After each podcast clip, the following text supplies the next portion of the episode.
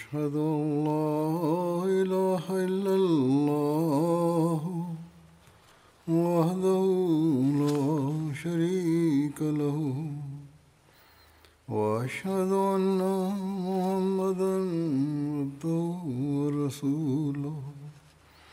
أما بعد فأعوذ بالله من الشيطان الرجيم. بسم الله الرحمن الرحيم. الحمد لله رب العالمين. الرحمن الرحيم. مالك يوم الدين. إياك نعبد وإياك نستعين.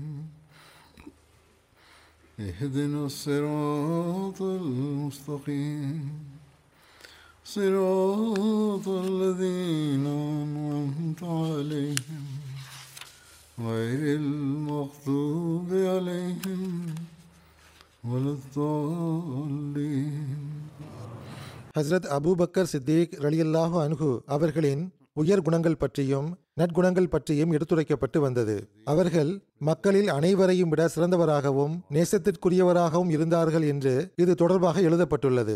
ஹஸ்ரத் இப்னு Umar ரலியல்லாஹு அன்ஹுமா அவர்களிடமிருந்து அறிவிக்கப்பட்டுள்ளது. ஹஸ்ரத் நபி கரீம் சொல்லல்லாஹு அலிவசல்லம் அவர்களின் காலத்தில் நாங்கள் மக்களிடையே ஒருவரை மற்றவரை விட சிறந்தவராக எடுத்துரைத்து வந்தோம். மற்றவரை விட எவர் சிறந்தவர் என்ற போட்டி இருந்தது. அச்சமயத்தில் ஹஸ்ரத் அபூ அவர்கள் அனைவரையும் விட சிறந்தவராக இருந்தார்கள். பிறகு ஹஸ்ரத் உமர் பின் கத்தாப் பிறகு ஹஸ்ரத் உஸ்மான் பின் அஃபான் ரலியல்லாஹு அனுகும் ஆகியோர்.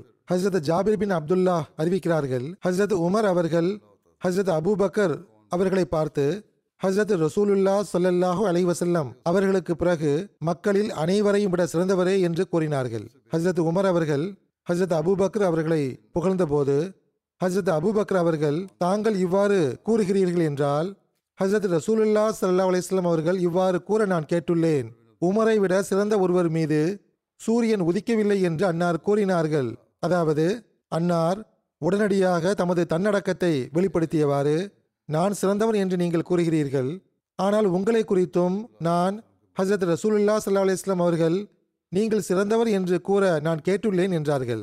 அப்துல்லாஹ் பின் ஷஃபீக் அறிவிக்கிறார்கள் நான் ஹஸ்ரத் ஆயிஷா அவர்களிடம் ஹஸ்ரத் நபி ஸல்லல்லாஹு அலைவசல்லம் அவர்களின் சஹாபிகளில் ஹஸ்ரத் ரசூலுல்லாஹி சல்லல்லாஹு அலைவசல்லம் அவர்களுக்கு அதிக நேசத்திற்குரியவராக யார் இருந்தார்கள் என்று கேட்டபோது அதற்கு அவர்கள் ஹஸ்ரத் அபு பக்ர் என்று கூறினார்கள். பிறகு யார் என்று நான் கேட்டபோது ஹஸ்ரத் உமர் என்று கூறினார்கள். பிறகு யார் என்று நான் கேட்டபோது ஹஸ்ரத் அபு உபைதா பின் ஜர்ராஹ் என்று கூறினார்கள். பிறகு யார் என்று நான் கேட்டபோது அன்னார் மௌனமாக இருந்தார்கள்.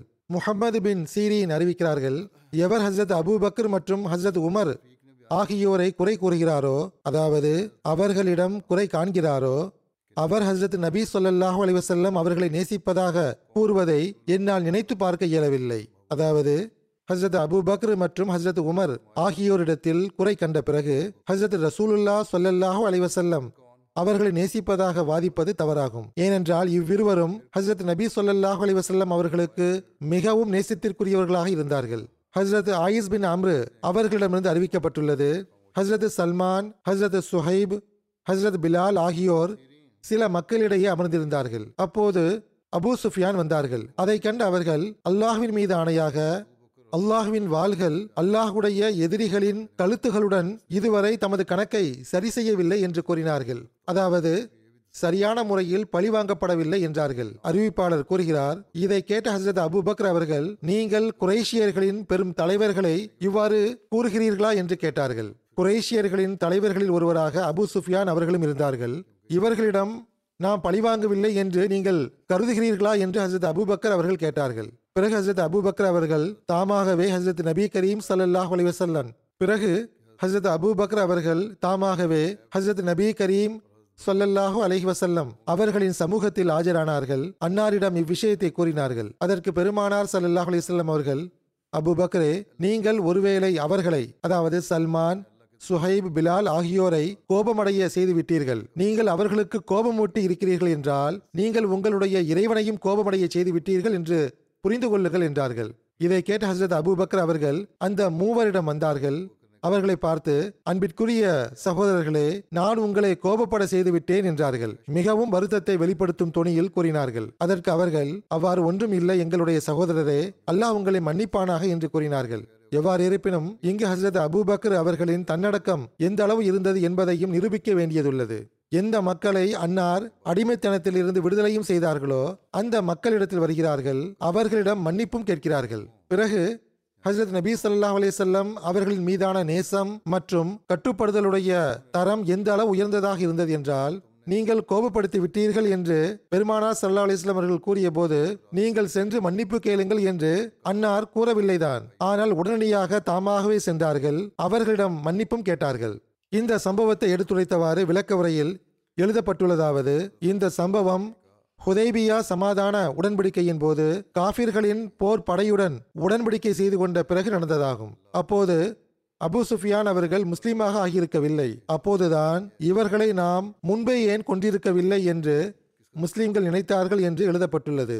திருக்குரானை மனனம் செய்வது குறித்து ஹசரத் முஸ்லீம் அவுது ரலியல்லாஹு அனுகு அவர்களும் வரலாற்று சான்றை எடுத்துரைத்தவாறு கூறியிருக்கிறார்கள். அன்னார் கூறுகிறார்கள் அபு உபைதா அவர்கள் அறிவிக்கிறார்கள் ஹசரத் ரசூலுல்லா சல்லல்லாஹு அலிவசல்லம் அவர்களின் முஹாஜிர் சஹாபிகளில் பின்வரும் நபர்கள் திருக்குரானை மனனம் செய்ததாக நிரூபணமாகிறது.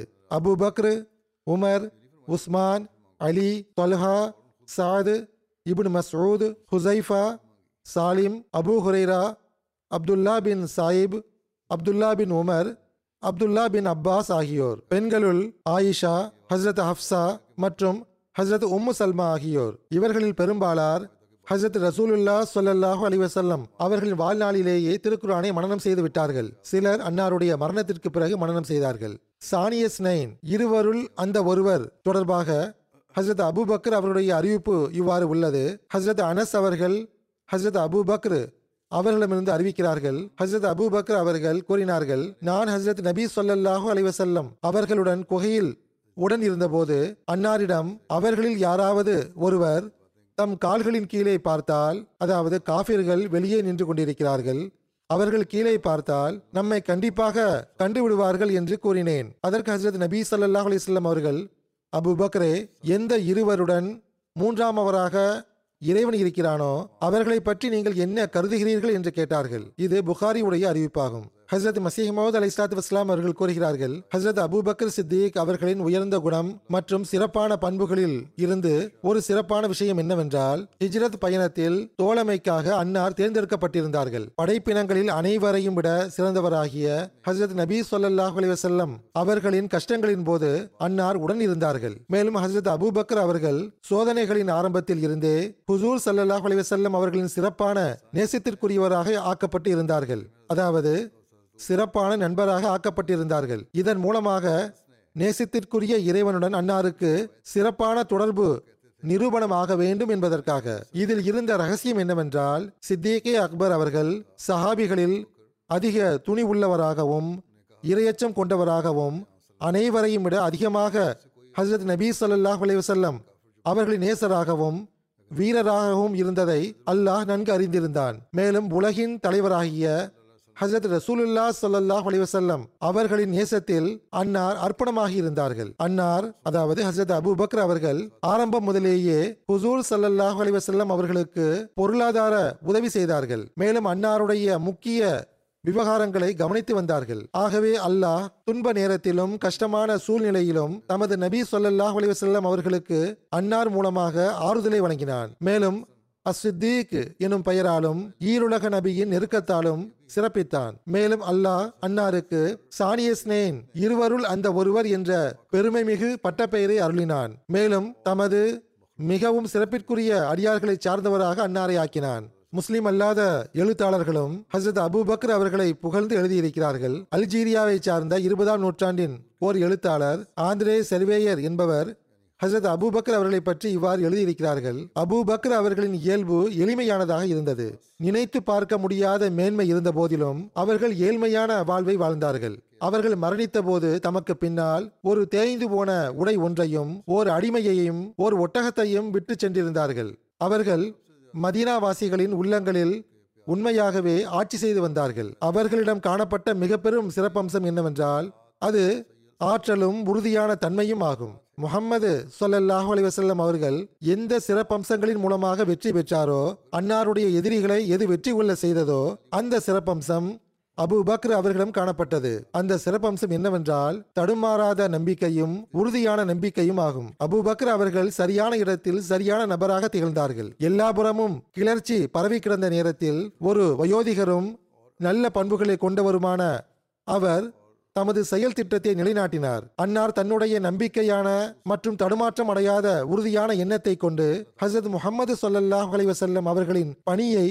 மீண்டும் புதிதாக ஆரம்பித்தார்கள். பிறகு ஒரு பிரிட்டன் எழுத்தாளர் ஜே ஜே சாண்டர்ஸ் என்பவர் எழுதுகிறார் முதல் ஹலீஃபாவின் நினைவு முஸ்லிம்களிடத்தில் எவ்வாறான ஒரு மனித உருவமாக நிரந்தரமாக நிலை பெற்றிருக்கிறது என்றால் அன்னார் முழுமையான விசுவாசியாகவும் பரிவு மற்றும் கருணையின் முழு உருவமாகவும் திகழ்ந்தார்கள். கடுமையிலும் கடுமையான புயலும் கூட அன்னாருடைய நிரந்தரமான பொறுமையான இயல்பை அசைக்க முடியாததாக இருந்தது. அவர்களின் ஆட்சி காலம் சுருக்கமாக இருந்த போதிலும் அதில் கிடைத்த வெற்றிகள் மகத்தான வெற்றிகளாக இருந்தன.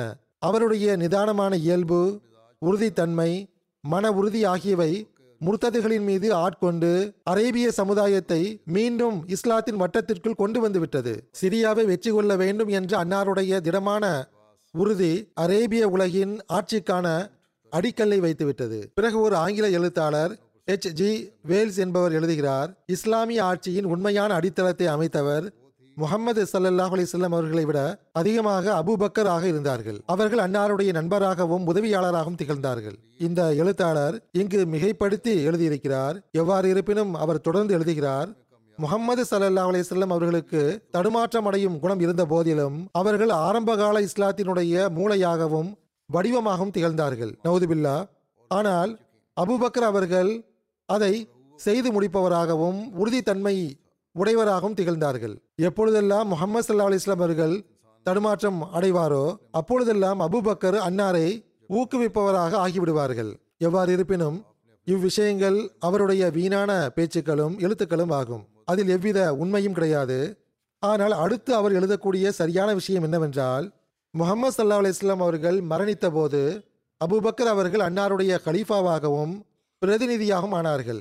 மலைகளை அசைத்துவிடக்கூடிய நம்பிக்கையுடன் அவர்கள் மிகவும் பணிவுடனும் புரிதலுடனும் மூவாயிரம் அல்லது நான்காயிரம் அரேபியர்களை கொண்ட சிறு சிறு படைகளுடன் முழு உலகையும் அல்லாஹுக்கு கட்டுப்படக்கூடியதாகவும் கீழ்ப்படியக்கூடியதாகவும் ஆக்கக்கூடிய பணியை ஆரம்பித்தார்கள். எவ்வாறு இருப்பினும் நான் கூறியது போன்று எழுத்தாளர் அவர்கள் ஹசரத் அபூபக்கர் அவர்களின் சில சிறப்புகளை எடுத்துரைத்துள்ளார்கள். அவை சந்தேகத்திற்கிடமின்றி அன்னாரிடம் காணப்பட்டன. ஆனால் இம்மக்கள் ஹசரத் நபீ சல்லாஹ் அலையம் அவர்களின் மேலான உயரிய நபித்துவ அந்தஸ்தின் உண்மையை புரியக்கூடியவர்களாகவும் அறியக்கூடியவர்களாகவும் இல்லாததன் காரணமாக ஹசரத் அபூபக்கர் மற்றும் ஹசரத் உமர் ஆகியோரை புகழ்வதில் எந்த அளவு மிகைப்படுத்த ஆரம்பித்து விட்டார்கள் என்றால் அது எவ்வகையிலும் சரியானதாக இல்லை.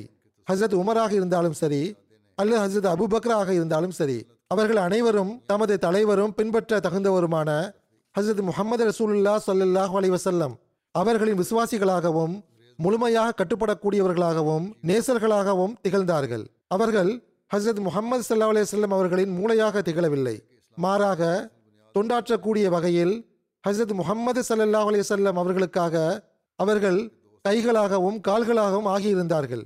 அவ்வாறே இஸ்லாமிய மார்க்கம் ஹசரத் நபி சொல்லாஹ் அலைஹி அவர்களின் மூளையினுடைய பெயரோ அல்லது வேலையினுடைய பெயரோ கிடையாது.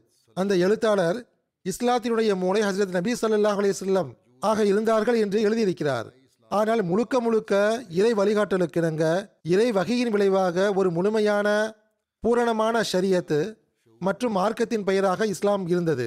ஏதேனும் பதட்டத்தின் போதோ அல்லது தடுமாற்றத்தின் போதோ ஹசரத் அபுபக்கர் அவர்கள் ஹசரத் நபி ஸல்லல்லாஹு அலைஹி அவர்களை ஆறுதல் படுத்தக்கூடியவராக இருந்தார்கள் என்பதும் சரியானதன்று.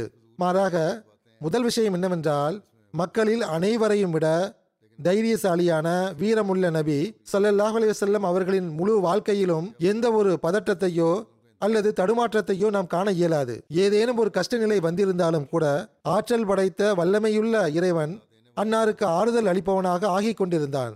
அபுபக்கர் அவர்கள் பெருமானார் சல்லா அலிஸ்லாம் அவர்களுக்கு ஆறுதல் வழங்கக்கூடியவராக ஆகிக் கொண்டிருந்தார் என்று எழுத்தாளர் எழுதியிருப்பது முற்றிலும் தலைகீழான விஷயமாக இருக்கின்றது. இதற்கு நேர்மான நேர்மாறான நிலையைத்தான் நாம் கண்டுள்ளோம். ஹசரத் அபூபக்கர் அவர்களின் வாழ்க்கையில் ஏதேனும் துயரமோ அல்லது பதட்டமோ வந்திருந்தாலும் கூட அப்போது கூட ஹசரத் நபி சல்லா அலைஹி அவர்கள் அவர்களுக்கு ஆறுதல் வழங்குவோராக இருந்து வந்தார்கள்.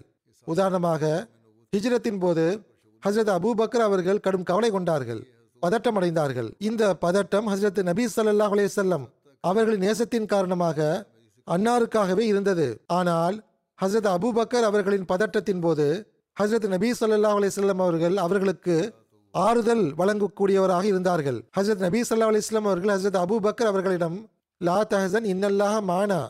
அபுபக்கரை நீங்கள் பயப்பட வேண்டாம். அல்லாஹ் நம்முடன் இருக்கிறான் என்று கூறினார்கள். இந்த விஷயம் முன்பும் கூறப்பட்டது. இந்த பதட்டம் ஏற்பட்ட போது ஹசரத் நபி சொல்லா அலிஸ்லாம் அவர்கள் ஆறுதல் வழங்கினார்கள் என்று அபுபக்கர் அவர்களை இதை எடுத்துரைத்துள்ளார்கள். இந்த ஒரு சம்பவமே ஹசரத் நபி சல்லா அலைஹி அவர்களின் திடமான நம்பிக்கை மற்றும் அன்னார் அல்லாஹ்வின் சிறப்பான நபி என்பதற்கு தெளிவான சான்றாக உள்ளது. ஆனால் எவ்வாறு இருப்பினும் இந்த அறிவு குருடர்கள் உண்மையை ஒப்புக்கொள்வதற்கு கட்டாயத்திற்குள்ளாகும் போது இடையிடையே ஏதேனும் அசுத்தத்தையும் கலப்பதற்கு முயற்சி செய்கின்றனர். பிறகு இன்னொரு பிரிட்டன் எழுத்தாளர் டி டபிள்யூ ஆர்னல்டு என்பவர் கூறுகிறார் அந்த அபுபக்கர் ஒரு செல்வ செழிப்புள்ள வியாபாரியாக இருந்தார்கள். உயர்ந்த குணநலன்களின் காரணமாக தமது அறிவு கூர்மை மற்றும் தகுதியின் அடிப்படையிலும் அவர்களுடைய ஊரார் அவர்களுக்கு மிகவும் கண்ணியம் அளித்து வந்தார்கள். இஸ்லாத்தை ஏற்றுக்கொண்ட பிறகு அவர்கள் தமது செல்வத்தை முஸ்லிம் அடிமைகளை வாங்குவதில் செலவு செய்தார்கள். அந்த அடிமைகள் தமது எஜமானர் ஹசரத் முகமது சல்லா அலைஹி செல்லம் அவர்களின் போதனையின் மீது ஈமான் கொண்டதன் காரணமாக காஃபிர்கள் அவர்களை துன்புறுத்தி வந்தனர். பிறகு ஸ்காட்லாந்தின் ஓர் எழுத்தாளரும் பிரிட்டன் ஆட்சி காலத்தில் இந்தியாவின் வடமேற்கு மாநிலங்களினுடைய லெப்டினன்ட் கவர்னருமாக திகழ்ந்த சர் வில்லியம் முயிர் என்பவர் எழுதுகிறார் ஹசரத் அபூபக்கர் அவர்களின் ஆட்சி காலம் குறுகியதாக இருந்தது. ஆனால் முகமது சல்லா அலிஸ்லாம் அவர்களுக்கு பிறகு அபூபக்கர் அவர்களை விட வேறு எந்த நபருக்கும் இஸ்லாம் அதிக கடமைப்பட்டதாக இருக்கவில்லை. அதாவது முகம்மது அவர்களுக்கு பிறகு அபூபக்கர் அவர்களை விட அதிகமாக இஸ்லாத்திற்கு வேறு எவரும் தொண்டாற்றவில்லை. ஹசரத் அபூபக்கர் அவர்களின் நல்லொழுக்கங்கள் தொடர்பாக ஹசரத் முஸ்லிமாவது அலி அல்லாஹு அணுகு அவர்கள் எடுத்துரைக்கிறார்கள் பெரும் பெரும் வல்லமை வாய்ந்த அரசர்கள் அபூபக்கர் உமர் ஆகியோர் மட்டுமின்றி அபு ஹுரேரா அவர்களின் பெயரை உச்சரித்துவிட்டு ரலியல்லாஹு அணுகு என்று கூறுவது உண்மையில்லையா என்ன? அந்தோ அவர்களுக்கு தொண்டாற்றக்கூடிய நல்வாய்ப்பு நமக்கு கிடைத்திருந்தால் எவ்வளவு நன்றாக இருந்திருக்கும் என்று அந்த அரசர்கள் விரும்பியிருக்கிறார்கள். அபூ பக்ர் உமர் மற்றும் அபூ ஹுரேரா ரலியல்லாஹு அன்ஹும் ஆகியோர் ஏழ்மையான வாழ்வை கழித்து சிறிது நஷ்டத்தை ஏற்படுத்தி கொண்டார்கள் என்று யாராவது கூற முடியுமா என்ன? சந்தேகத்துக்கிடமின்றி அவர்கள் உலக ரீதியாக தம்மீது ஒரு மரணத்தை ஒப்புக்கொண்டு விட்டனர். ஆனால் அந்த மரணம் அவர்களின் வாழ்வாக நிரூபணமானது. இப்பொழுது எந்த ஒரு சக்தியாலும் அவர்களை அழிக்க இயலாது. அவர்கள் கியாமத் வரையிலும் உயிருடன் இருப்பார்கள். பிறகு கூறுகிறார்கள் ஹசரத் அபூபக்கர் அவர்கள் தற்செயலாக ரசூலே கரீம் சல்லாஹ் அலைஹி அவர்களின் காலத்தில் பிறந்து விட்டார்கள் என்பதற்காக மட்டும் அல்லாஹ் அன்னாரை அபூபக்கராக ஆக்கியிருக்கவில்லை. உமர் அவர்கள் தற்செயலாக ரசூலே கரீம் சல்லாஹ் அலே செல்லம் அவர்களின் காலத்தில் பிறந்து விட்டார்கள் என்பதற்காக மட்டும் அல்லாஹ் அன்னாருக்கு உமருக்கான அந்தஸ்தை கொடுத்திருக்கவில்லை. உஸ்மான் மற்றும் அலி ஆகியோர் தற்செயலாக ரசூலே கரீம் சல்லாஹ் அலி வசல்லம் அவர்களின் மருமகன்களாக ஆகும் அந்தஸ்தை பெற்றுவிட்டார்கள் என்பதற்காக மட்டும் இறைவன் அவர்களுக்கு உஸ்மான் மற்றும் அலி ஆகியோருக்கான அந்தஸ்தை வழங்கியிருக்கவில்லை.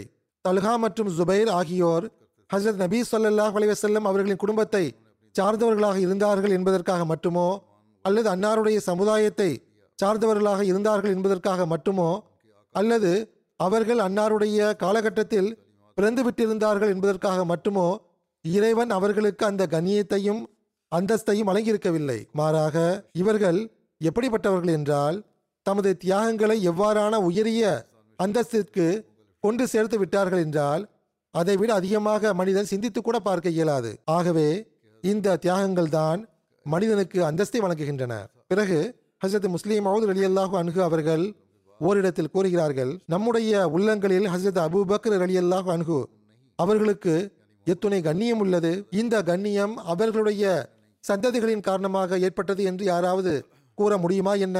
ஹசரத் அபூபக்கர் அவர்களின் வம்சம் எதுவரை சென்றது என்பதை கூட நம்மில் அநேக நபர்கள் அறியாதவர்களாக இருக்கின்றோம். அவர்களின் வம்சாவளி தொடர்பான விஷயங்கள் கூட பாதுகாப்பாக இல்லை. இன்று பலர் தம்மை தாமே ஹசரத் அபூபக்கர் அவர்களின் சந்ததி என்று வெளிப்படுத்தி கொண்டு தம்மை சித்திகி என்று அழைத்துக் கொள்ளக்கூடிய மக்கள் உள்ளதை நாம் பார்க்கின்றோம். ஆனால் அவர்களிடம் யாராவது ஒருவர் சென்று நிச்சயமா நீங்கள் சித்திகியா? உங்களுடைய வம்சாவளி தொடர் ஹசரத் அபூபக்கர் அவர்களை சென்றடைகிறதா? என்று நீங்கள் சத்தியம் செய்து சொல்லுங்கள் என்று கேட்டால் அவர்கள் ஒருபோதும் சத்தியம் செய்ய மாட்டார்கள். ஒருவேளை அவர்கள் சத்தியம் செய்து விட்டாலும் கூட அவர்கள் பொய் சொல்கிறார்கள் அவர்கள் ஈமான் அற்றவர்கள் என்று நாம் கூறிவிடுவோம். அதற்கான காரணம் என்னவென்றால் இன்று யாராவது ஒருவர் தம்மை தாமே சரியான முறையில் அன்னாருடைய வம்சம் என்று எடுத்து கூறும் அளவுக்கு ஹஸ்ரத் அபூபக்கர் அவர்களின் சந்ததிகளின் நிலைகள் தொடர்பான விஷயங்கள் பாதுகாப்பாக இல்லை என்பதுதான் காரணமாகும். ஆகவே ஹஸ்ரத் அபூபக்கர் அவர்களின் சந்ததிகளுடைய பணி மகத்துவமிக்கதாக இருந்தது என்பதற்காக நாம் ஹஸ்ரத் அபுபக்கர் அவர்களுக்கு கண்ணியம் கொடுக்கவில்லை. ஹஸ்ரத் உமர் அவர்களின் சந்ததி மிகவும் மேலான பணிகளை செய்தார்கள் என்பதற்காக ஹஸ்ரத் உமர் அவர்களுக்கு நாம் கண்ணியம் கொடுக்கவில்லை. ஹஸ்ரத் உஸ்மான் அவர்களின் சந்ததி சிறப்பான பணிகளை செய்து வருகிறார்கள் என்பதற்காக நாம் அன்னாருக்கு கண்ணியம் கொடுக்கவில்லை. ஹஸ்ரத் அலி அவர்களின் சந்ததியிடத்தில் குறிப்பான சிறப்பம்சங்கள் உள்ளன என்பதற்காக நாம் அன்னாருக்கு கண்ணியம் கொடுக்கவில்லை. ஹஸ்ரத் அலி அவர்களின் வம்சாவளியோ இப்பொழுது வரை தொடர்கிறது. அன்னாருடைய வம்சாவளி இப்பொழுது வரை நிலை பெற்றுள்ளது என்பதற்காக நாம் அன்னாருக்கு கண்ணியம் கொடுக்கவில்லை. அது மட்டுமின்றி எத்தனை சஹாபிகள் இருந்தார்களோ அவர்களில் ஒருவர் கூட அவர்களின் சந்ததிகளின் காரணமாக நினைவு கூறப்படுவதில்லை. ஆகவே உண்மை என்னவென்றால் நாம் அவர்களின் தனிப்பட்ட தியாகங்களின் காரணமாக அவர்களை நினைவு கூறுகிறோம். அவர்களுக்கு கண்ணியம் வழங்குகின்றோம். பிறகு ஹசரத் முஸ்லீம் அலி அல்லாஹ் அவர்கள் கூறுகிறார்கள் ஹசரத் அபூபக்கர் அவர்களை பாருங்கள் அன்னார் மக்காவை சார்ந்த ஒரு சாதாரண வியாபாரியாக இருந்தார்கள். முகமது ரசூல்லா சல்லா அலிஸ்லாம் அவர்கள் தோன்றியிருக்காவிட்டால் மக்காவின் வரலாறு எழுதப்பட்டிருக்கும் என்றால் அபூபக்கர் அரேபியாவின் ஒரு நல்ல நம்பிக்கைக்குரிய வியாபாரி என்று மட்டும்தான் வரலாற்று ஆசிரியர்கள் எழுதியிருப்பார்கள். ஆனால் முகமது ரசூல்லா சொல்லல்லாஹ் அலைஹி வஸல்லம் அவர்களை பின்பற்றியதன் காரணமாக அபூபக்கர் அவர்களுக்கு எவ்வாறான அந்தஸ்து கிடைத்துள்ளது என்றால் இன்று முழு உலகமும் மரியாதையுடனும் கண்ணியத்துடனும் அன்னாருடைய பெயரை உச்சரிக்கின்றது. ஹசரத் ரசூலே கரீம் சொல்லல்லாஹு அலிஸ்லாம் அவர்கள் மரணித்த போது ஹசரத் அபூபக்கர் அவர்களை முஸ்லிம்கள் தம்முடைய கலீஃபாவாகவும் அரசராகவும் ஆக்கிக் கொண்ட போது மக்காவிலும் இந்த செய்தி சென்றடைந்தது. ஒரு சபையில் பலர் அமர்ந்திருந்தார்கள். அவர்களிடையே ஹசரத் அபூபக்கர் அவர்களின் தந்தை அபு கஹாஃபா அவர்களும் இருந்தார்கள். அபு பக்கரின் கையில் மக்கள் பைய செய்து விட்டார்கள் என்று அவர் கேள்விப்பட்ட போது இவ்விஷயத்தை ஏற்றுக்கொள்வது அவர்களுக்கு சாத்தியமற்றதாக இருந்தது. செய்தியை கொண்டு வந்த நபரிடம் நீங்கள் எந்த அபுபக்கரை பற்றி கூறுகிறீர்கள்? என்று கேட்டார்கள். அதற்கு அந்த நபர் உங்களுடைய மகன் அபுபக்கரை பற்றி தான் நான் கூறுகிறேன் என்றார். ஹசரத் அபுபக்கர் அவர்களின் தந்தை அபு கஹாஃபா அவர்கள் அரேபியாவின் ஒவ்வொரு கோத்திரத்தின் பெயரை எடுத்துரைத்து அவர்களும் அபுபக்கரிடம் பைய செய்து விட்டார்களா? என்று கேட்டார். இவர்கள் பெரும் பெரும் கோத்திரங்கள் ஆயிற்று. அவர்களும் அபூபக்கரிடம் பைய செய்து விட்டார்களா என்று ஒவ்வொரு கோத்திரத்தின் பெயரை எடுத்துரைத்து கேட்டார்கள். அனைவரும் ஒரு மனதாக அபூபக்கரை கலீஃபாவாகவும் அரசராகவும் ஆக்கிக் கொண்டார்கள் என்று அந்த நபர் கூறியபோது அபு கஹாஃபா அவர்கள் தன்னையும் அறியாமல் அஷ்ஹது இலாக இல்லல்லாஹு வஹதஹுலா ஷரீகலஹு வாஷது அன்ன முஹம்மதன் அப்துஹு வரசூலுஹு என்று கூறினார். அதாவது இறைவனைத் தவிர வணக்கத்திற்குரியவன் வேறு யாரும் இல்லை. முகமது ரசூல்லா சல்லா அலிஸ்லாம் அவர்கள் அவருடைய உண்மையான தூதர் என்று நான் சாட்சி கூறுகிறேன் என்று கூறினார்கள். ஹசரத் முஸ்லீமாவது அலி அல்லாஹ் அவர்கள் கூறுகிறார்கள் அவர் நீண்ட காலம் முன்பே முஸ்லீமாக ஆகியிருந்தார். அபு கஹாஃபா அவர்கள் மக்கா வெற்றிக்கு பிறகோ அல்லது ஒருவேளை அதற்கு முன்போ முஸ்லிமாக ஆகியிருந்தார். அவர் தற்போது கலிமாவை கூறியதற்கான காரணம் மீண்டும் ஒரு முறை முகமது ரசூலுல்லா சல்லாஹ் அலிசல்லம் அவர்களின் தூதுத்துவத்தை ஒப்புக்கொண்டதற்கான காரணம் என்னவென்றால் அபுபக்கர் அவர்கள் கலிஃபாவாக ஆனபோது அவருடைய கண்கள் திறந்துவிட்டன. என்னுடைய மகனுடைய கையில் முழு அரபும் ஒன்றுபடும் அளவுக்கு எனது மகனுக்கு இந்த அந்தஸ்தும் இல்லை. இது இஸ்லாத்தின் உண்மைக்கான ஒரு மகத்துவமிக்க சான்று ஆகும் என்பதை அவர்கள் புரிந்துவிட்டார்கள். பிறகு இன்னொரு இடத்தில் ஹசரத் முஸ்லீம் மவுத் அலி அல்லாஹ் அணுகு அவர்கள் எழுதுகிறார்கள் ஹசரத் அபூபக்கர் அவர்களை பாருங்கள். அவர்கள் இஸ்லாத்தை ஏற்றுக்கொண்ட போது மக்கள் அவர்களை பார்த்து மக்காவின் ஒரு தலைவர் இருந்தார். இப்பொழுது அவர் இழிவடைந்து விட்டார் என்று பேச ஆரம்பித்து விட்டார்கள். ஆனால் இஸ்லாத்திற்கு முன்பு இருநூறு அல்லது முன்னூறு நபர்கள் அன்னாருடைய பெயரை கண்ணியத்தோடு நினைவு கூர்ந்து இருப்பார்கள் என்பதை தவிர அதிகமாக வேறு எந்த கண்ணியத்தையும் நாம் எதிர்பார்க்க முடியாது. ஆனால் இஸ்லாத்தின் அருளால் அல்லாஹ் அன்னாருக்கு ஹிலாஃபத் மற்றும் மன்னராட்சியின் அருளை வழங்கினான்.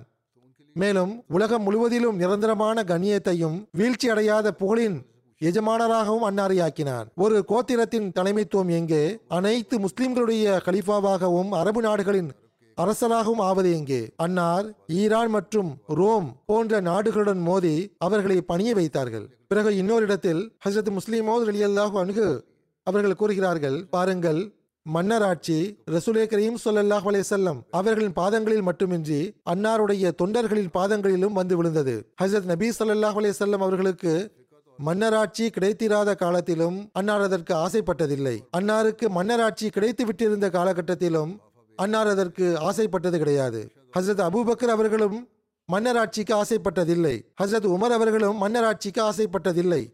ஹசரத் உஸ்மான் அவர்களும் மன்னராட்சிக்கு ஆசைப்பட்டதில்லை. ஹசரத் அலி அவர்களும் மன்னராட்சிக்கு ஆசைப்பட்டதில்லை. எந்த அளவுக்கென்றால் அவர்களிடத்தில் மன்னராட்சியின் எந்த தடயமும் கூட தென்படவில்லை.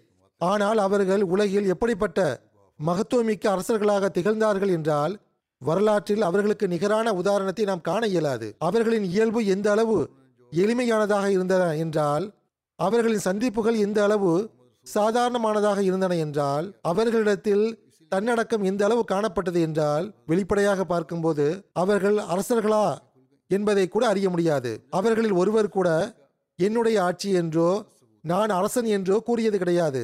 அவர்களில் ஒருவர் கூட தமது அரசாட்சியை வெளிப்படுத்துவதை விரும்பியது கிடையாது. அவர்கள் அதற்கு ஒருபோதும் ஆசைப்பட்டதும் கிடையாது. உண்மை என்னவென்றால் எவர்கள் இறைவனுக்காக ஆகிவிடுகிறார்களோ உலகம் தாமாகவே அவர்களின் பாதங்களில் வந்து விழுந்து விடுகின்றன. அரசாட்சிகளின் மூலமாக அவர்களுக்கு உதவி கிடைக்கும் என்று மக்கள் நினைக்கிறார்கள். ஆனால் எவர்கள் இறைவனுக்காக ஆகிவிடுகிறார்களோ அவர்களின் அடிமைத்துவத்தில் கண்ணியம் கிடைப்பதாக அரசாட்சிகள் நினைக்கின்றன. பிறகு இன்னொரு இடத்தில் ஹசரத் முஸ்லீமோது ரலியல்லாஹு அன்ஹு அவர்கள் கூறுகிறார்கள் பாருங்கள் அபுபக்கர் அவர்கள் மன்னராக ஆகிவிட்டார்கள். ஆனால் அவருடைய தந்தையோ அவர் அரசராக ஆவது சாத்தியமில்லை என்று நினை- நினைத்துக் கொண்டிருந்தார். ஏனென்றால் அன்னாருக்கு அரசாட்சியை இறைவன் சார்பாக அன்னாருக்கு கிடைத்திருந்தது. இதற்கு நேர் எதிரே நாம் பார்க்கும்போது தைமூரும் ஒரு பெரிய அரசராக இருந்தார். ஆனால் அவர் தன்னுடைய உலக திட்டங்களின் காரணமாக அரசராக இருந்தார். நெப்போலியனும் பெரும் அரசராக இருந்தார். ஆனால் அவர் தனது முயற்சி மற்றும் உலக திட்டங்களின் காரணமாக அரசராக ஆகியிருந்தார் நாதிர் ஷாவும் பெரிய அரசராக இருந்தார். ஆனால் அவருக்கும் கூட அவருடைய தனிப்பட்ட முயற்சி உழைப்பு மற்றும் உலக திட்டங்களின் காரணமாக அந்த அரசாட்சி கிடைத்திருந்தது. ஆகவே அரசாட்சி எல்லோருக்கும் கிடைத்தது. ஆனால் தைமூருக்கு மனிதர்களின் காரணமாக அரசாட்சி கிடைத்தது. ஆனால் அபுபக்கர் அவர்களுக்கு இறைவன் சார்பாக கிடைத்தது. நெப்போலியனுக்கு உலக திட்டங்களினால் அரசாட்சி கிடைத்தது. ஆனால் ஹசரத் உமர் அவர்களுக்கு இறைவன் சார்பாக அரசாட்சி கிடைத்தது என்று நாம் கூறுகிறோம். செங்கிஸ்கானுக்கு உலக வழிமுறைகளின் காரணமாக அரசாட்சி கிடைத்தது. ஆனால் ஹசரத் உஸ்மான் அவர்களுக்கு இறைவன் அரசாட்சியை கொடுத்தான் என்று நாம் கூறுகிறோம். நாதிர் ஷா உலக திட்டங்களினால் அரசராக ஆனார். ஆனால் ஹசரத் அலி அவர்களுக்கு இறைவன் அரசாட்சியை வழங்கினான் என்று நாம் கூறுவோம். ஆகவே அரசாட்சி அனைவருக்கும் கிடைத்தது. உலக மன்னர்களின் கம்பீரமும் ஆளுமையும் இருந்தது.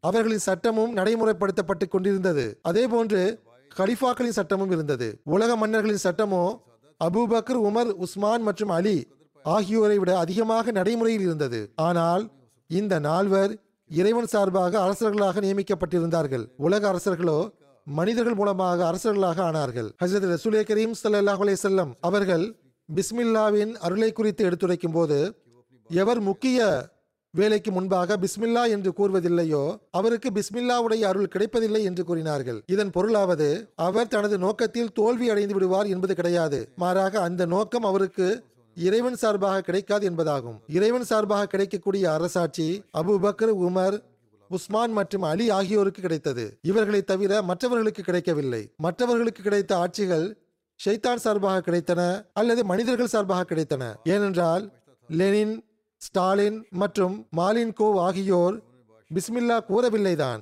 ஆனால் அவர்களுக்கும் அரசாட்சி கிடைத்தது. ரூஸ்வெல்ட் ட்ரூமேன் மற்றும் ஐசன்ஹாவர் ஆகியோரும் பிஸ்மில்லா கூறவில்லைதான். ஆனால் அவர்களுக்கும் அரசாட்சி கிடைத்தது. அவர்கள் பிஸ்மில்லாவை பற்றி கூட அறிந்திருக்க மாட்டார்கள். பிஸ்மில்லா பற்றி எந்த கண்ணியம் அவருடைய உள்ளங்களில் கிடையாது. பிஸ்மில்லா கூறாமல் அருள் கிடைக்காது என்று ஹசரத் ரசுலே கரீம் சொல்லாஹ் அலிஸ்லாம் அவர்கள் கூறியிருப்பதன் பொருள் இறைவன் சார்பாக அவருக்கு ஒன்றும் கிடைக்காது என்பதே ஆகும். எவர் ஒவ்வொரு முக்கிய வேலைக்கு முன்பும் பிஸ்மில்லா ஓதுகிறாரோ அவருக்கு மட்டும்தான் இறைவன் சார்பாக கிடைக்கின்றது. இறைவன் சார்பாக கிடைக்கின்ற அருள் அதிக மதிப்பு வாய்ந்ததாக இருக்கிறதா? அல்லது அடியார்கள் சார்பாக கிடைக்கக்கூடிய விஷயங்கள் அதிக மதிப்பு வாய்ந்ததாக இருக்கிறதா என்பதை ஒவ்வொரு நபரும் புரிந்து கொள்ள முடியும். மனித திட்டங்களால் பெறப்பட்ட அரசாட்சிகள் முடிந்து போகக்கூடிய சாத்தியமும் உள்ளது. ஆனால் இறைவன் சார்பாக வழங்கப்படுகின்ற அரசாட்சி முடிவுறாது. அந்த பரிதாபம் இந்த நுட்பமான கருத்து முஸ்லிம்களுக்கும் புரிய வேண்டுமே. அவர்கள் பிஸ்மில்லாவை ஓதினாலும் அது வெளிப்படையான முறையில் நாவளவில் கூறப்படுவதாக தெரிகிறது. உள்ளத்தால் இல்லை. பிறகு ஹசரத் முஸ்லிமோ அலியல்லாஹ் அன்கு அவர்கள் எழுதுகிறார்கள் எசீதும் ஓர் அரசனாக இருந்தான். அவனுக்கு எந்த அளவு ஆணவம் இருந்தது? என பாருங்கள். தனது ஆற்றலை அவன் எந்த அளவு பறைசாற்றினான் என பாருங்கள். அவன் ரசுலே கரீம் சல்லாஹ் அலைஹி அவர்களின் குடும்பத்தை அழித்தான். வெளிப்படையில் அவன் தன்னைத்தானே முஸ்லிம் என்றும் கூறிக்கொண்டான். அவன் பெருமானா ஸல்லல்லாஹு அலைஹி அவர்களின் சந்ததிகளை கொன்றான். அவனுடைய தலை குனிந்ததில்லை. மிகவும் கர்வத்துடன் வாழ்ந்து வந்தான். எனக்கு முன்னால் யாராலும் பேச முடியாது என்று நினைத்துக் கொண்டிருந்தான். ஹசரத் அபூபக்கர் அவர்களும் அரசராக ஆனார்கள். ஆனால் அவர்களிடத்தில் பணிவு இருந்தது தன்னடக்கம் இருந்தது. இறைவன் என்னை மக்களுக்கு தொண்டாற்றுவதற்காக நியமித்துள்ளான். தொண்டாற்றுவதற்கு எந்த அளவு எனக்கு அவகாசம் கிடைக்குமோ அது இறைவனுடைய பேர் உபகாரமாகும் என்று அவர்கள் கூறி வந்தார்கள். ஆனால் எசீது கூறியது என்னவென்றால் எனக்கு என் தந்தையிடமிருந்து அரசாட்சி கிடைத்துள்ளது. நான் யாரை விரும்புகிறேனோ அவரை கொன்று விடுவேன் யாரை விரும்புகிறேனோ அவரை உயிரோடு வைத்திருப்பேன் என்றான். வெளிப்படையாக பார்க்கும்போது எசீது தனது அரசாட்சியில் ஹசரத் அபுபக்கர் அவர்களை விடவும் மேலோங்கியதாக தெரிகிறான் தான் அரச குடும்பத்தை சார்ந்தவன் என்றும் எனக்கு முன்னால் பேசுவதற்கு யாருக்கும் ஆற்றல் இல்லை என்றும் அவன் கூறி வந்தான். ஆனால் ஹசரத் அபுபக்கர் அவர்களோ நான் அரசனாக ஆவதற்கு எனக்கு என்ன தகுதி இருந்தது? எனக்கு எவையெல்லாம் கிடைத்ததோ அவற்றை இறைவன்தான் கொடுத்தான். எனது ஆற்றலினால் என்னால் அரசனாக ஆகியிருக்க முடியாது. நான் ஒவ்வொருவருக்கும் தொண்டு செய்யக்கூடியவனாவேன். நான் ஏழைக்கும் தொண்டனாவேன். செல்வந்தருக்கும் தொண்டனாவேன். என்னிடமிருந்து ஏதேனும் பிழை ஏற்பட்டிருந்தால் இப்பொழுதே என்னிடம் இருந்து அதற்காக பழிவாங்கிக் கொள்ளுங்கள். கியாமத் நாளன்று என்னை வீணாக்கி விடாதீர்கள் என்று அவர்கள் கூறி வந்தார்கள். இதை கேட்கக்கூடிய ஒருவர் இது என்ன விஷயம்? இவருக்கு ஒரு சாதாரண தலைவருக்குரிய தகுதி கூட இல்லையே என்று ஹசரத் அபூபக்கர் அவர்களை குறித்து நினைக்கலாம். ஆனால் அந்த நபர் யசீதுடைய பேச்சை கேட்கும்போது இது கைசர் மற்றும் கிஸ்ரா ஆகியோரை போன்ற பேச்சுக்கள். யசீது பேசுவது அரசர்களின் பேச்சாகும் என்று அவர் நினைக்கலாம். ஆனால் ஹசரத் அபூபக்கர் அவர்கள் மரணித்து விட்ட போது அவர்களின் மகன்கள் பேரன்கள் கொல்லு பேரன்கள் கொல்லு பேரன்களின் மகன்கள் அடுத்தது கொல்லு பேரன்களையும் தாண்டி செல்லக்கூடிய அந்த சந்ததிகளில் அவர்கள் அனைவரும் அபூபக்கர் அவர்களுடனான தமது உறவை கூறிக்கொள்வதில் பெருமை கொண்டார்கள். ஹசரத் அபூபக்கர் அவர்களுடைய சந்ததிகளை ஒருபுறம் வைத்துவிட்டு எந்த மக்களுக்கு ஹசரத் அபூபக்கர் அவர்களின் குடும்பத்தை சாராதவர்களாக இருக்கிறார்களோ அந்த மக்களுடைய நிலைகளை பார்க்கும்போது அவர்களும் கூட ஹசரத் அபூபக்கர் அவருடைய சம்பவங்களை படிக்கும்போது இன்றும் கூட அவர்களின் கண்களில் இருந்து கண்ணீர் வழிகிறது. அவர்களின் நேசம் பொங்கி எழுகிறது. யாராவது அன்னாரை ஏசி பேசினால் அவர்கள் கொதித்து போய் விடுகிறார்கள். ஆக சந்ததிகள் ஒரு பக்கம் இருக்கட்டும் அந்நியர்கள் கூட தம் உயிரை ஹசரத் அபுபக்கர் அவர்களுக்காக தியாகம் செய்வதற்கு ஆயத்தமாகி விடுகிறார்கள். கலிமாவை சொல்லக்கூடிய ஒவ்வொருவரும் அன்னாருடைய பெயரை கேட்கும்போது ரலியல்லாஹு அணுகு என்று கூறுகிறார். ஆனால் பெருமை அடித்து கொண்ட அந்த யசீது தம்மைத்தானே அரசன் என்றும் அரசனின் மகன் என்றும் கூறிக்கொள்வதில் சலிப்படையாத அவன் இறந்தபோது மக்கள் அவனுடைய மகனை அவனுடைய இடத்தில் அரசனாக ஆக்கினார்கள். ஜும்மா நாள் வந்தது. அவருடைய இசீதுடைய மகன் சொற்பொழிவு மேடையில் நின்று கொண்டு மக்களே என்னுடைய பாட்டனார் அரசராக ஆனபோது அந்த அரசாட்சிக்கு அவரை விடவும் தகுதியான மக்கள் அப்போது இருந்தார்கள். என்னுடைய தந்தை அரசராக ஆனபோது அவரை விடவும் அதிக தகுதியுள்ள மக்கள் அப்போது இருந்தார்கள். இப்பொழுது என்னையும் அரசராக ஆக்கியிருக்கிறீர்கள். என்னை விடவும் அதிக தகுதியுள்ள மக்கள் இப்பொழுது இருக்கிறார்கள். மக்களே இந்த சுமையை என்னால் சுமக்க இயலாது. என்னுடைய தந்தையும் என்னுடைய பாட்டனாரும் தகுதியுடைய மக்களின் உரிமையை அபகரித்திருந்தார்கள். ஆனால் நானோ தகுதி உள்ளவர்களின் உரிமையை அபகரிக்க ஆயத்தமாக இல்லை. உங்களுடைய கிலாபத்து இதோ இங்கு உள்ளது. நீங்கள் விரும்பியவருக்கு அதை கொடுத்து கொள்ளுங்கள். நான் அதற்கு தகுதி உள்ளவனும் கிடையாது. என்னுடைய தந்தையும் பாட்டனாரும் அதற்கு தகுதி உள்ளவர்களாக இருந்தார்கள் என்று நான் கருதுவதும் கிடையாது. அவர்கள் கொடூரமான அநீதியான முறையில் ஆட்சியை அபகரித்தார்கள். நான் உரிமையுள்ள மக்களுக்கு அவர்களின் உரிமையை திரும்ப கொடுக்க விரும்புகின்றேன் என்று கூறிவிட்டு அவர் வீட்டுக்கு சென்று விட்டார். அவருடைய தாயார் இந்த சம்பவத்தை கேள்விப்பட்ட போது தன்னுடைய மகனை பார்த்து பெயர் இழந்தவனே நீ உன்னுடைய தந்தை மற்றும் பாட்டனாருடைய மூக்கை வெட்டிவிட்டாய் என்று கூறினார். அதற்கு பதிலளிக்கும் விதமாக அவர் தாயாரே இறைவன் உமக்கு அறிவை வழங்கியிருந்தால் நீ புரிந்திருப்பாய். நான் எனது தந்தை மற்றும் பாட்டனாருடைய மூக்கை வெட்டவில்லை மாறாக அவர்களின் மூக்கை ஒட்டியுள்ளேன் என்று கூறினார். அதற்கு பிறகு அவர் தன்னுடைய வீட்டில் தன்னை தனிமைப்படுத்தி கொண்டு அமர்ந்து விட்டார். இறக்கும் வரை வீட்டை விட்டு அவர் வெளியே வரவில்லை. ஆக அல்லாஹ் சார்பாக கிடைக்கக்கூடிய அரசாட்சிக்குரிய உரிமையையும் செலுத்த வேண்டியது உள்ளது. இதுவும் நம்முடைய முஸ்லிம் தலைவர்களுக்கும் அரசர்களுக்கும் ஒரு பாடமாகும். ஹசரத் முஸ்லிமோ ரலியல்லாஹு அன்ஹு அவர்கள் பிறகு மேற்கொண்டு கூறுகிறார்கள் இஸ்லாத்திற்காகவும் மார்க்கத்திற்காகவும் தியாகங்கள் செய்வதன் காரணமாக இன்று ஹசரத் அபுபக்கர் அலி அல்லாஹ் அன்ஹு அவர்களுக்கு கிடைத்துள்ள மகத்துவம் உலகின் பெரும் பெரும் அரசர்களுக்கு கிடைத்துள்ளதா என்ன? இன்று உலகில் உள்ள அரசர்களில் ஒருவருக்கு கூட ஹசரத் அபூபக்கர் அவர்களுக்கு கிடைத்த மகத்துவம் கிடைக்கவில்லை. எந்த அளவுக்கு என்றால் ஹசரத் அபூபக்கர் அவர்களின் விஷயத்தை ஒருபுறம் வைத்துவிட்டு அன்னாருடைய பணியாளர்களை குறித்து பார்க்கும்போது முஸ்லிம்களை பொறுத்தவரை ஹசரத் அபூபக்கர் அவர்களின் பணியாளர்களுக்கு இந்த அளவு கண்ணியம் இருந்ததோ அந்த கண்ணியம் கூட பெரும் பெரும் அரசர்களுக்கு கிடையாது. ஹசரத் அபூபக்கர் அவர்களின் நாய் கூட பெரும் கண்ணியமிக்கவர்களை விட நமது நமக்கு அதிக நேசத்திற்குரியதாக இருக்கின்றது. பெரும் கண்ணியமிக்கவர்களை விட ஹசரத் அபூபக்கர் அவர்களின் நாய் கூட நமக்கு அதிக நேசத்திற்குரியதாக உள்ளது என்பது உண்மைதான். ஏனென்றால் அன்னார் ஹசரத் முகமது சொல்லல்லாஹ் அலி வசல்லம் அவர்கள் வீட்டின் தொண்டராக ஆகியிருந்தார்கள். எவர் ஹசரத் முகமது சல்லா அலிஸ்லாம் அவர்களின் வீட்டின் அடிமையாக ஆகிவிட்டாரோ அவருடைய ஒவ்வொரு விஷயமும் நமக்கு நேசத்திற்குரியதாக ஆகிவிடுகின்றது. இப்பொழுது எந்த ஒரு நபரும் இந்த கண்ணியத்தை நமது உள்ளங்களில் இருந்து அகற்ற இயலாது.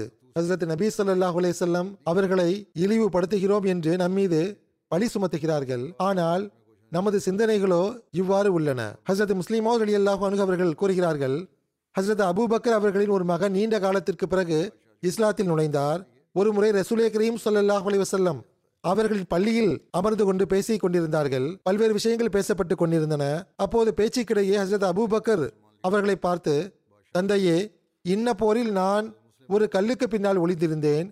நீங்கள் எனக்கு முன்னால் இருமுறை கடந்து சென்றீர்கள். நான் அப்பொழுது விரும்பியிருந்தால் உங்களை கொன்றிருக்க முடியும். தாங்கள் என்னுடைய தந்தையாக இருக்கிறீர்கள். ஆகவே நான் உங்களை தாக்கவில்லை. என்று அந்த மகன் கூறினார். இதை கேட்ட ஹசரத் அபுபக்கர் அவர்கள் அப்பொழுது நான் உன்னை பார்க்கவில்லை. நான் உன்னை கண்டிருந்தால் நீ இறைவனுடைய எதிரியாக மைதானத்திற்குள் வந்திருந்ததன் காரணமாக நான் உன்னை நிச்சயமாக கொன்றிருப்பேன் என்றார்கள். ஹசரத் அபுபக்கர் ரலி அல்லாஹ் அன்ஹு அவர்களின் மேலான நட்பண்புகள் பற்றி ஹசரத் மசீமோத் அலி சாத் இஸ்லாம் அவர்கள் கூறுகிறார்கள். அபூ அவர்கள் எப்படிப்பட்ட நபராக இருந்தார்கள் என்றால் அவருடைய இயல்பில் நட்பேறு எனும் எண்ணையும் எரிகின்ற திரியும் முன்பே வைக்கப்பட்டிருந்தது. அதாவது அவரிடத்தில் எரிகின்ற தன்மை இருந்தது. பிரகாசமாகின்ற திறமை இருந்தது. ஆகவே தூய தூதர் சல்லல்லாஹ் அலைய செல்லம் அவர்களின் தூய போதனை அவரை உடனடியாக ஈர்த்து ஒளியூட்டியது. அவர்கள் பெருமானார் ஸல்லல்லாஹு அலைஹி செல்லம் அவர்களிடம் எந்த விவாதமும் செய்யவில்லை. எந்த அடையாளத்தையும் அற்புதத்தையும் வேண்டவில்லை. பெருமானார் ஸல்லல்லாஹு அலைஹி செல்லம் அவர்களின் விஷயத்தை கேட்டுவிட்டு உடனடியாக நீங்கள் நபித்துவவாதம் செய்கிறீர்களா என்று மட்டும்தான் கேட்டார். ஆம் என ஹசரத் ரசுலே கரீம் சல்லா அலிஸ்லாம் அவர்கள் கூறிய போது ஹசரத் அபூபக்கர் அவர்கள் நான் அனைவரையும் விட முதலில் ஈமான் கொள்கிறேன் அதற்கு நீங்கள் சாட்சியாக இருங்கள் என்று கூறினார்கள். கேள்வி கேட்கக்கூடிய நபர் நேர்வழி பெறுவதற்கு மிக குறைவான சாத்தியக்கூறுகளே இருக்கின்றன என்று அனுபவம் கூறுகிறது. ஆனால் நல்லெண்ணம் மற்றும் பொறுமையை மேற்கொள்ளக்கூடியவர் நேர்வழியில் இருந்து முழுமையாக பங்கு பெறுகிறார். இதன் முன்மாதிரி அபு பக்ர் மற்றும் அபு ஜஹிலு இருவரிடமும் இருந்தது. அபு பக்ர் அவர்கள் சண்டையிடவில்லை. அடையாளத்தை வேண்டவில்லை. ஆனால் அடையாளத்தை வேண்டுபவர்களுக்கு கிடைக்காததெல்லாம் அவர்களுக்கு கொடுக்கப்பட்டது. அவர்கள் அடுத்தடுத்து அடையாளங்களை கண்டார்கள். அவர்களே ஒரு மாபெரும் அடையாளமாக ஆனார்கள். அபு ஜஹிலோ சண்டையிட்டான். எதிர்ப்பையும் அறிவீனத்தையும் விட்டு ஒதுங்கியிருக்கவில்லை. அவன் எவ்வளவோ அடையாளங்களை கண்டான். ஆனால் அவனால் அதை காண இயலவில்லை. இறுதியில் மற்றவர்களுக்காக அவனே அடையாளமாக ஆகி எதிர்ப்பிலேயே அழிந்து போனான். பிறகு ஹசரத் மசீமோத் மோதலை சாத் இஸ்லாம் அவர்கள் கூறுகிறார்கள் மக்காவின் மண் ஒரே மண் தான் அதில் தான் அபூபக்கர் அலி அல்லாஹ் அவர்களும் அபூ ஜஹிலும் பிறந்தார்கள். அந்த மக்காவில் தான் இப்பொழுது கோடிக்கணக்கான மனிதர்கள் எல்லா இன மக்களும் எல்லா வகையான மக்களும் உலகின் எல்லா பகுதிகளில் இருந்தும் ஒன்று கூடுகிறார்கள். அந்த மண்ணில் தான் இந்த இருவரும் பிறந்தார்கள். அவர்களில் முதலாம் அவர் தமது நன்மையின் காரணமாக நேர்வழி பெற்று உண்மைத்துவத்தின் முழுமையை அடைந்து விட்டார் இரண்டாம் அவர் தீமை அறிவீனம் தேவையற்ற எதிர்ப்பு மற்றும் உண்மையை எதிர்ப்பது ஆகியவற்றில் பிரபலம் அடைந்துவிட்டார். நினைவில் கொள்ளுங்கள் இரண்டு வகையான முழுமை உள்ளன.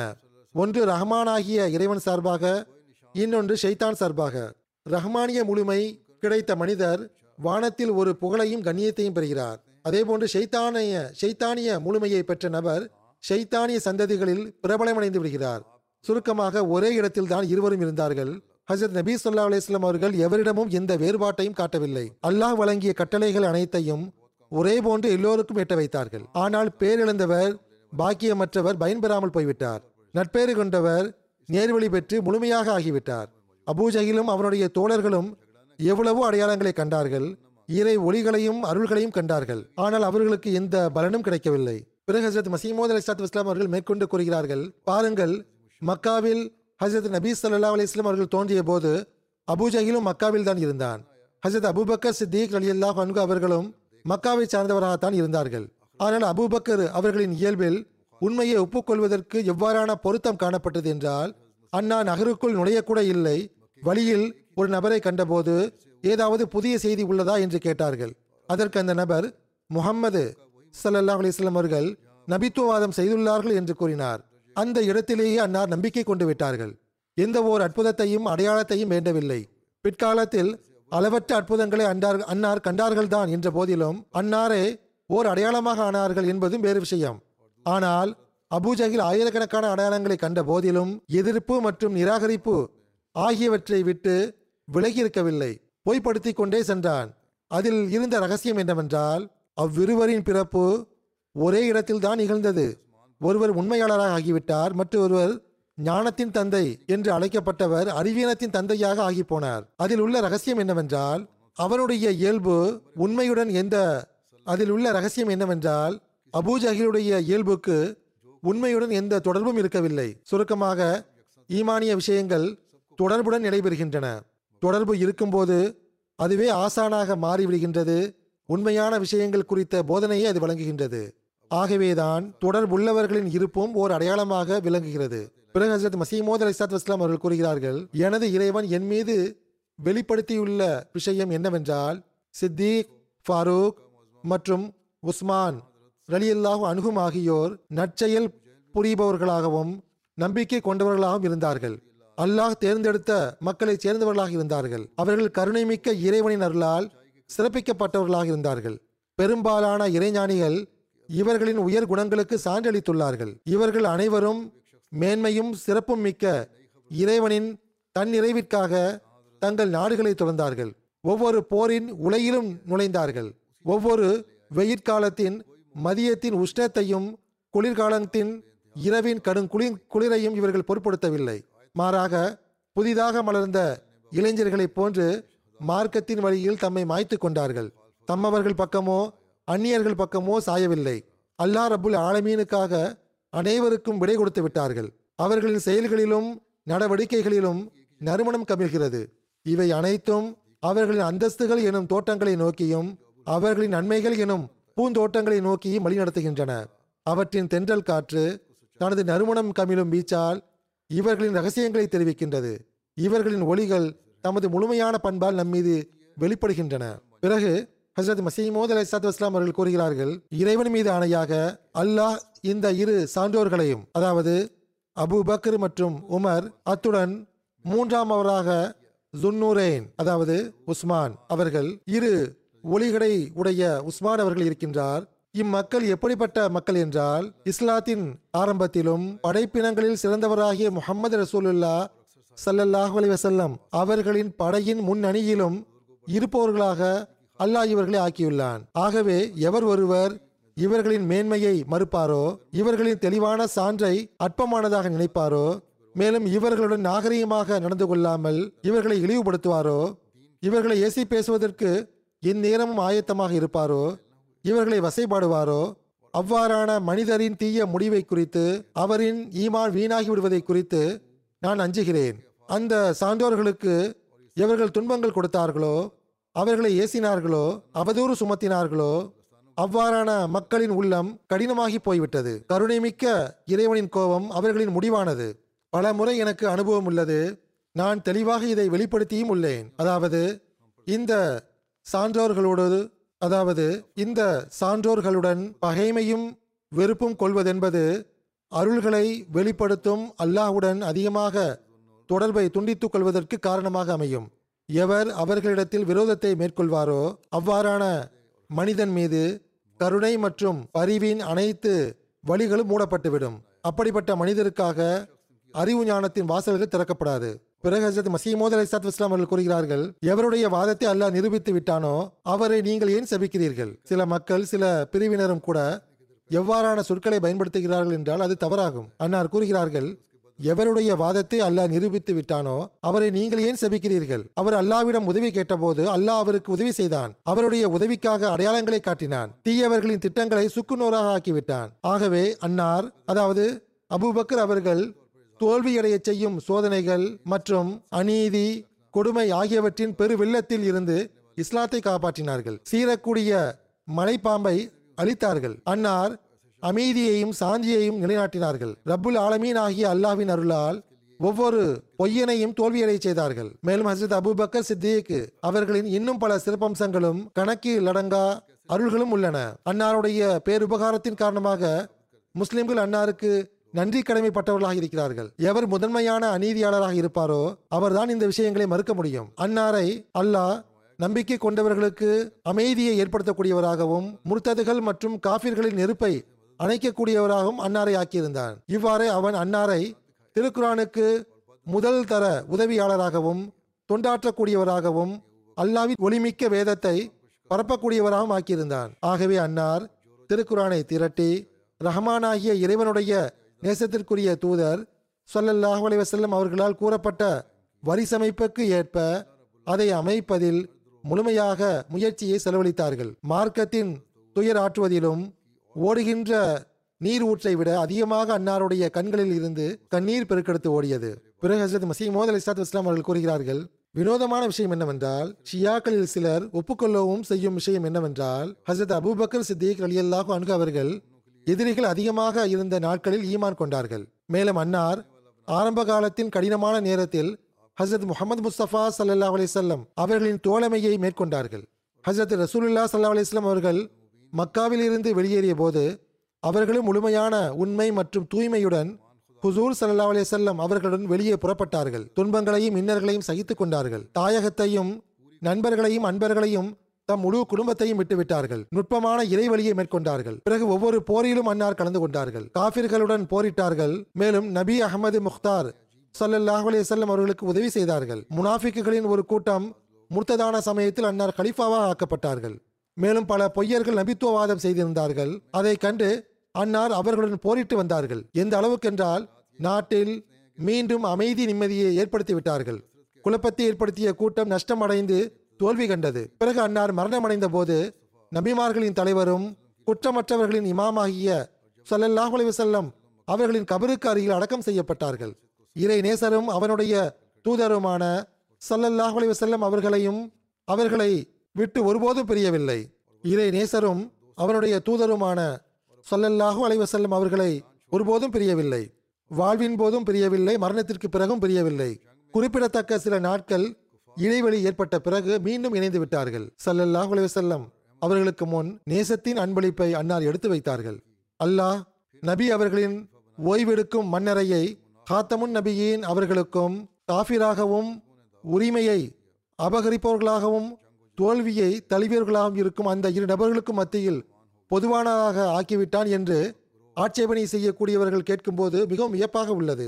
மேலும் தம்முடைய நபி மற்றும் நேசரை அந்த இருவர் அதாவது அபு பக்ர் மற்றும் உமர் ஆகியோருடைய தோழமையின் துன்பத்தில் இருந்து காப்பாற்றவில்லையா? இன்னும் கூறுவதென்றால் அவ்விருவரையும் உலகிலும் மறுமையிலும் பெருமானருக்கு துன்பம் தரும் தோழர்களாக ஆக்கிவிட்டானா என்ன? நவுதுபில்லா. இந்த இரு அசுத்தவாதிகளிடமிருந்து பெருமானா சல்லா அலிஸ்லாம் அவர்களை விலைக்கு வைக்கவில்லையா என்ன? நவதுபில்லா ஆட்சேபனை செய்யக்கூடிய மக்கள் கூறக்கூடிய இந்த விஷயங்களிலிருந்து நம்முடைய இறைவன் தூயவன் ஆவான் அவர்கள் கூறுவது தவறாகும். கூறப்பட்டதை போன்று அது அதில் உண்மை கிடையாது. மாறாக அல்லாஹ் அந்த இருவரையும் அதாவது ஹசரத் அபுபக்கர் மற்றும் ஹசரத் உமர் ஆகிய அந்த இரு தூயவர்களையும் தூயவர்களின் இமாமாகிய ஸல்லல்லாஹு அலைஹி அவர்களுடன் சேர்த்து விட்டான். நிச்சயமாக அகப்பார்வை உள்ளவர்களுக்கு இதில் அடையாளங்கள் உள்ளன. கொள்கை சார்பு கொண்டுள்ள ஷியாக்களை குறித்து எடுத்துரைக்கும் போது ஹசரத் மசீமோத் அலி இஸ்லாம் அவர்கள் கூறுகிறார்கள் கொள்கை சார்பு கொண்டுள்ள ஷியாக்களிடம் எதிர்ப்பையும் நிராகரிப்பையும் காட்டிய கூட்டத்திலிருந்து வெளியேறி பருவ வயதை அடைந்த ஆண்களில் முதல் முதலாக இஸ்லாத்தை ஏற்றுக்கொண்டவர் யார்? என்று கேட்டால் ஹசரத் அபூபக்கர் என்று கூறுவதை தவிர அவர்களுக்கு வேறு வழி இல்லை. பிறகு அவர்களிடம் முதல் முதலில் காத்தமுன் நபியின் அவர்களுடன் ஹிஜ்ரத் செய்து அனைத்து தொடர்புகளையும் பின்னால் எரிந்துவிட்டு பெருமானா சல்லா அலிஸ்லாம் அவர்கள் எங்கு சென்றார்களோ அங்கு அன்னாருடன் சென்றவர் யார் என்று கேட்கப்பட்டால் ஹசரத் அபூபக்கராக இருந்தார்கள் என்று அவர்கள் கூறுவதை தவிர அவர்களுக்கு வேறு வழி இல்லை. அன்னார் உரிமையை பறித்தார்கள் என்று கூறப்படுவது கண்டிப்பாக உண்மையில்லை என்றாலும் கூட ஒரு வாதத்திற்காக அவர்களிடம் கலீஃபாவாக ஆக்கப்பட்டவர்களில் முதன் முதலாக யார் கலிஃபாவாக ஆக்கப்பட்டார்கள் என்று கேட்டால் அபுபக்கர் என்று கூறுவதை தவிர அவர்களுக்கு வேறு எந்த வழியும் கிடையாது. மார்க்க பிரச்சாரத்திற்காக நாடு முழுவதும் திருக்குறானை ஒன்று திரட்டியவர் யார் என்று அவர்களிடம் கேட்கப்பட்டால் ஹசரத் அபுபக்கராக இருந்தார்கள் என்று கூறுவதை தவிர அவர்களுக்கு வேறு வழி இல்லை. தூதர்களில் சிறந்தவரும் குற்றமற்றவர்களின் தலைவருமான சல்லல்லாஹு அலைஹி அவர்களின் அருகில் யார் அடக்கம் செய்யப்பட்டுள்ளார்கள் என்று கேட்கப்பட்டால் அபுபக்கர் மற்றும் உமர் ஆகியோர் என்று கூறுவதை தவிர வேறு வழி இல்லை. பிறகு நவுதுபில்லா ஒவ்வொரு சிறப்பும் காபிர்களுக்கும் முனாஃபிக்குகளுக்கும் கொடுக்கப்பட்டு விட்டதா என்ன? இஸ்லாத்தின் அனைத்து நன்மைகளும் அருள்களும் எதிரிகளின் கைகளில் இருந்தா வெளிப்பட்டது.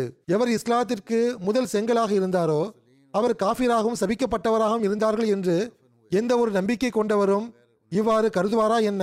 தூதர்களின் பெருமையாகிய சொல்லல்லாஹ் அலைஹி செல்லம் அவர்களுடன் முதல் முதலில் எவர் ஹிஜ்ரத் செய்தாரோ அவர் ஈமானற்றவரும் முர்த்ததும் ஆவார் என்று கருத முடியுமா என்ன? இவ்வாறு கருதும் பட்சத்தில் ஒவ்வொரு சிறப்பும் காபிர்களுக்கு கிடைத்து விடுகின்றது. எந்த அளவுக்கு என்றால் நல்லடியார்களின் தலைவருடைய இறுதி ஓய்விடத்தின் அருகாமையும் அவர்களுக்கே கிடைத்து விடுகின்றது. பிறகு ஹசரத் மசீமோத் அலி இஸ்லாம் அவர்கள் கூறுகிறார்கள் உண்மை என்னவென்றால் அபுபக்கர் சித்திக் மற்றும் உமர் ஃபாரூக் ஆகிய இருவரும் பெரும் சஹாபிகளை சேர்ந்தவர்களாக இருந்தார்கள். அவ்விருவரும் உரிமைகளை செலுத்துவதில் ஒருபோதும் கவனமற்று இருக்கவில்லை. அவர்கள் இருவரும் இரையச்சத்தை தமது வழியாகவும் நீதியை தமது குறிக்கோளாகவும் ஆக்கிக் கொண்டார்கள். அவர்கள் சூழ்நிலையை நன்கு ஆராய்ந்து ரகசியத்தின் ஆலம்பரை சென்றடைந்து விடுவார்கள். உலக விருப்பங்களை பெறுவது ஒருபோதும் அவர்களுடைய இலக்காக இருக்கவில்லை. அவர்கள் தமது உள்ளங்களை அல்லாவுக்கு கட்டுப்படுவதில் ஈடுபடுத்தி விட்டார்கள். மிகுதியான அருளை கொண்டவரும் ஈருலக நபியுமான ஸல்லல்லாஹு வசல்லம் அவர்களின் மார்க்க உதவிக்காக இருந்த அந்த இரு சான்றோர்களும் அதாவது அபூபக்கர் மற்றும் உமர் ரலியல்லாஹு அனுகுமா ஆகியோர் போன்று வேறு எவரையும் நான் காணவில்லை.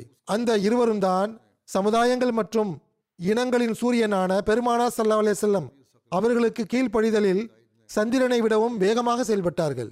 மேலும் நபி சொல்லாஹ் அலைஹி அவர்கள் நேசத்தில் அர்ப்பணமாக இருந்தார்கள் அவர்கள் உண்மையை பெறுவதற்காக ஒவ்வொரு துன்பத்தையும் இன்பமாக கருதினார்கள். ஈடு இணையற்ற அந்த நபிக்காக ஒவ்வொரு இழிவையும் விருப்பத்துடனும் ஆர்வத்துடனும் ஏற்றுக்கொண்டார்கள்.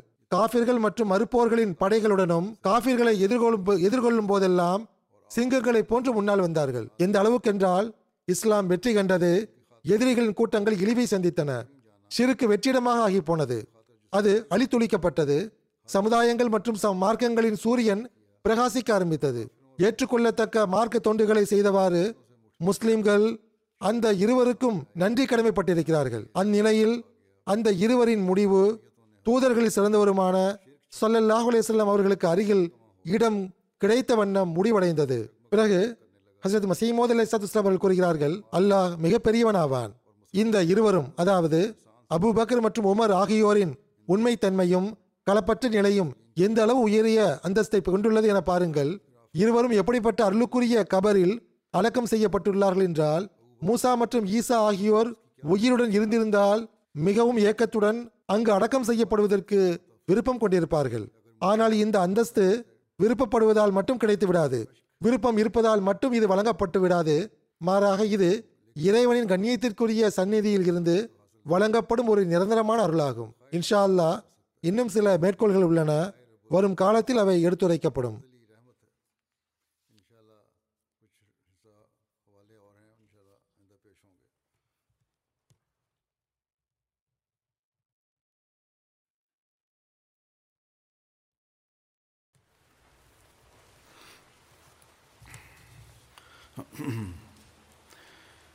الحمد لله الحمد لله نحمده ونستعينه ونستغفره ونؤمن به ونتوكل عليه ونعوذ بالله من شرور أنفسنا ومن سيئات أعمالنا من يهده الله فلا مضل له ومن يضلل فلا هادي له. ونشهد أن لا إله إلا الله ونشهد أن محمدا عبده ورسوله. عباد الله رحمكم الله. إن الله يأمر بالعدل والإحسان وإيتاء ذي القربى. وينهى عن الفحشاء والمنكر والبغي. يعظكم لعلكم تذكرون. اذكروا الله يذكركم. وادعوه يستجب لكم. ولذكر الله أكبر